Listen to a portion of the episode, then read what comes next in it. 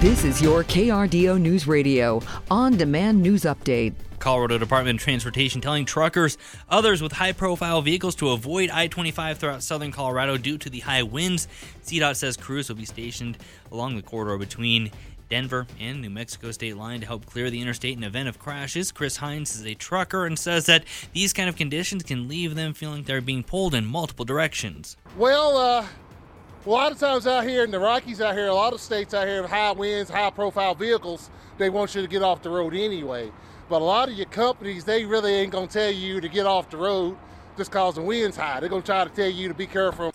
High wind warning has been issued for the area through 5 o'clock this afternoon. Gusts of upwards of 80 miles an hour are expected in some portions. We'll get that full forecast breakdown with Storm Tracker 13 meteorologist Joe Rook in just a moment. CDOT crewed to at least one rolled semi overnight. That was at I 25 in Interquest on the north side of Colorado Springs. Officials say high winds overnight, along with several cars crashing into the semi, caused it to tip over. Crews moved the semi to the median as well as cleaned up a fuel spill in the area. They'll move it to a safer location once the winds die down. No one was injured. A number of schedule impacts are being reported today due to the windstorm. Academy, School District 20, Colorado Springs District 11, Fountain Fort Carson, District 8, Harrison, District 2, Manitou, D14, and Widefield D3, all on two hour delay this morning. Peterson, Schriever Space Force bases, along with Cheyenne Mountain Space Force Station, also on a two hour delayed report. 930, the first report for those Guardians. Calhan, Edison, Hanover, Miami Yoder, James Irwin Charter School, and the Vanguard School all closed today. We have the full list of closures and delays throughout the Pikes Peak region posted at KRDO. Com. The El Paso County Sheriff's Office is asking for the public's help to find a missing teen. The Sheriff's Office says 15 year old Adriana Bustamante has been missing since Tuesday. She was last seen near East Fountain and Aeroplaza at the by the Colorado Springs Airport. She's described as 5 feet tall, thin, with dark brown hair and eyes. Anyone with information about the teen urged to contact the Sheriff's Office as soon as possible. The sheriff's office also says the 911 service in the Black Forest area is not working. The sheriff's office reported that outage around 5 o'clock yesterday evening. Anyone within need of assistance asked to call 719 590 5555 for both emergency and non emergency situations. Sheriff's office said that they will announce when the service has been restored on their social media outlets.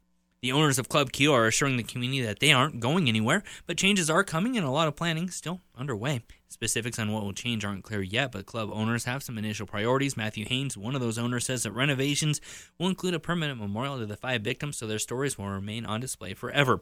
Bottom line for owners of Club Q, they wanted to remain a pillar for the LGBTQ community for a long time to come. We're not going to bulldoze this building. We're not going to let a few minutes of hate uh, destroy the memory of the last 20 years, nor prevent the next 20 years. I'm hopeful that uh, that this building is full of joy, that it remembers, and it's now part of the LGBTQ plus um, st- overall story. Haynes says improvements to the building will also include security upgrades to make sure that those visiting in the years to come will feel as safe as possible. No word yet on any potential reopening date for Club Q. A fundraiser was held last night at the City Auditorium for employees and performers out of work following the Club Q shooting. Performers, many of them from Club Q and most of them in drag, took to the stage, rallying the community in a celebration of their culture. Organizers like Parsha Ripley said that every penny of the $40 admission fee will go immediately to those workers. A lot of these funds, they're not actually going to be dispersing any monies until January or February. And a lot of the employees now are out of work. A lot of the survivors and even the victim families are really in a financial pinch. More than 15 performers took to the stage, but those in attendance also got to hear a message of hope from survivors of the 2016 Pulse nightclub shooting that took place in Orlando. A drive through COVID 19 vaccine site near the Pueblo Mall set to close this weekend. KRDO's Josh Helmuth explains. The Pueblo Health Department says the site will permanently close at 5 o'clock tomorrow afternoon. A spokesperson says the number of vaccines given at the location has dropped as more people get their vaccinations from physicians and other providers. The site will still offer COVID 19 tests through the end of the month. Josh Helmuth, KRDO News Radio.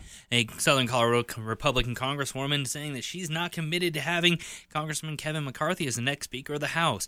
Representative Lauren Boebert telling reporters that she and a group of other more conservative Republicans are negotiating with McCarthy over the way the House operates.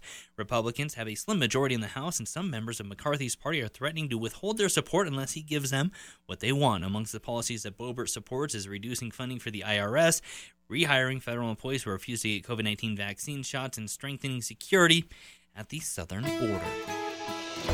Dangerous, potentially life threatening travel anticipated for this Friday morning commute along that I 25 corridor with that northern I 25 corridor till about 7 a.m. or that sunrise. We will see isolated gusts upwards of 100 miles per hour. In general, 60 to 80 mile per hour gusts should be expected. If you're traveling south, the threat is even more significant. Wind gusts upwards of 100 miles per hour are expected a bit more widespread with the lower tier upwards of 70 mile per hour wind gusts. And as you do head out towards the plains, gotta wait till the afternoon for those winds to really pick up upwards of 60 miles per hour.